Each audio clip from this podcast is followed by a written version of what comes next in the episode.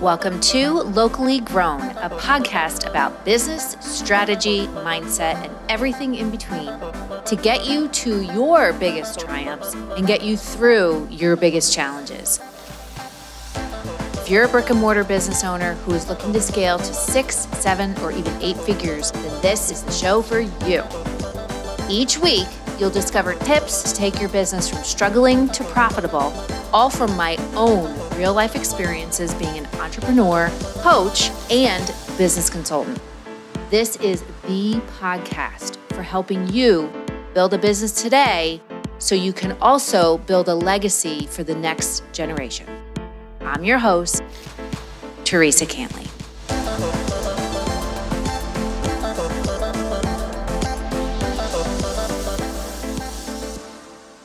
So tell me, my friends, how many of you are afraid of ChatGPT and AI? Seriously, like, let's be honest. How many of you are thinking, I don't know what this is. I don't know how to use it. I don't know what this is going to be. Or maybe it even kind of freaks you out. My husband and I, we had two shows that we watched. One was, I think it was on like 60 Minutes or something. They were talking about ChatGPT and they were talking about this AI thing. And this guy, just in a nutshell, was writing a book and they told this AI thing, they told it like a few things. They didn't tell him any of the details. They, the book hasn't been written yet.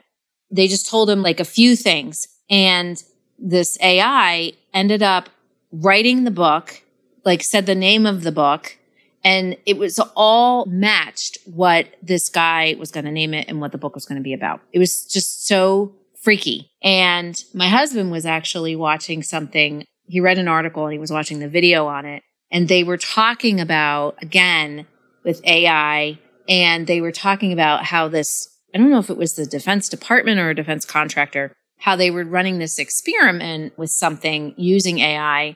And it was like a mock thing that had to do with like going to war or something. And, um, first thing that the AI did was it took out the controller and it took out something else. And my husband was like, Oh my gosh. And we're going to talk about, cause it's a little freaky. It's a little sci-fi, but we're going to talk about how you don't be afraid, but also be very wise about it.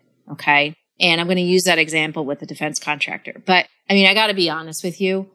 You know, when ChatGPT first came out and, you know, the AI stuff, I mean, years ago, when I was working in the laboratory industry, I mean, they had been talking about AI and, you know, robotics and, you know, using robotics for surgery and, you know, all of this stuff. I mean, that was many, many years ago, but, you know, it was kind of something that was in the back of my mind. And I have a friend who actually her son is an AI specialist. And, you know, we've talked about it many times over. And I got to be honest, when I first started to see these shows, I was like, you know, my brain started to go like, oh my God, this is freaky, this is creepy, this is, you know, not the way that I want the world to go, and, you know, yada, yada, yada. But I had a conversation recently with someone that I mentor, and I want to get him back on the show. His name is Jake Adams, and he owns a tutoring business. And we were having this conversation about ChatGPT and, you know, just the whole AI thing. And I was telling him some things that I've actually used. I am a member in a program and they use AI in there for caption writing and things. So we are talking about this whole thing and he kind of changed my thinking about it, but also I changed his thinking about it as well.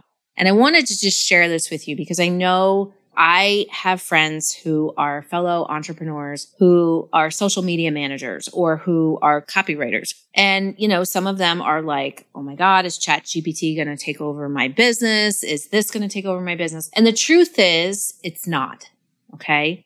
But at the same time, we also need to learn what it's about and learn how to use it so that we can use it to actually enhance what we're doing or help us to use it in our business to solve a problem or to find a solution, same kind of thing, or to do something that we've been struggling with. Okay.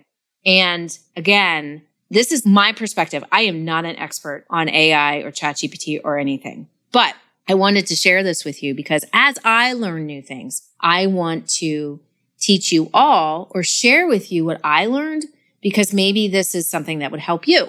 And the more I learn about it, the more I'm going to share, you know, the things that I've learned because that's how we get better is by sharing with others and sharing our knowledge and sharing our experiences and things that we've learned, the mistakes that we've made. So I thought this would be a really good conversation to have. I'm going to give you three things that you need to do. Okay. To understand how to use this. And this is based on the conversation that I had with Jake and again, I want to bring him back on the show to talk about this because what he's doing with it is like revolutionary in his industry. But again, this is my perspective, and I'm just putting this out there as a disclaimer. I am not an expert. This is just my perspective on it and also how I'm going to start using it, but also how I'm going to learn more about it so that I can build it into the things that I do when I work with my customers so that they can get better as well. So the first thing is, is that there's three things that you need to know first before you do anything with it. And number one is you need to understand your foundation. Okay. You need to understand the foundation of who is your target customer? What are the things that they struggle with? What's the solution that you provide for them? What does your business do to help them?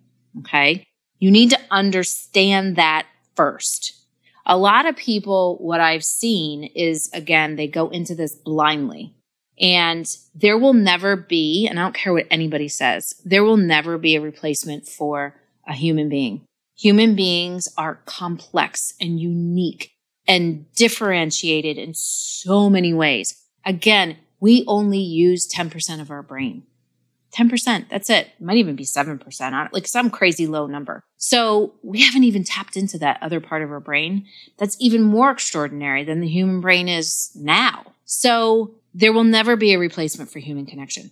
There will never be, and I believe this wholeheartedly, if you really focus on understanding your customer and you really focus on understanding what are they struggling with as a person, not just as a transactional number, which is what a lot of businesses want to do. But as a person, we understand what they're struggling with, but we also understand what our business does to help them to eliminate that struggle or make it less, to enhance the quality of their life, to enhance their experience on this planet.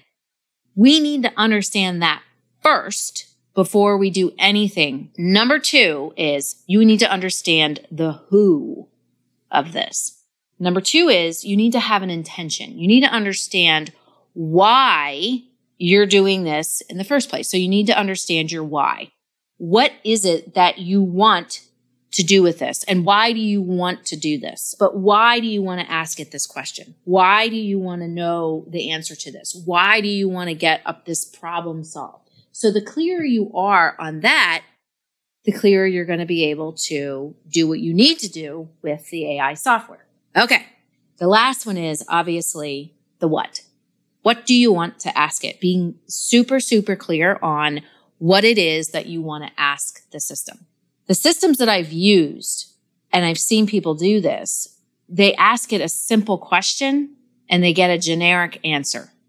Okay. So we're going to talk about the three mistakes or the three things that you want to do when you're starting to use whether it's chat gpt or some other kind of an ai based piece of software. So the one that i've used is dotty and i know that other industries have used dotty for stuff. I've also used chat gpt but no matter what again and this goes back to the three principles that you need to understand before you start doing anything with it okay?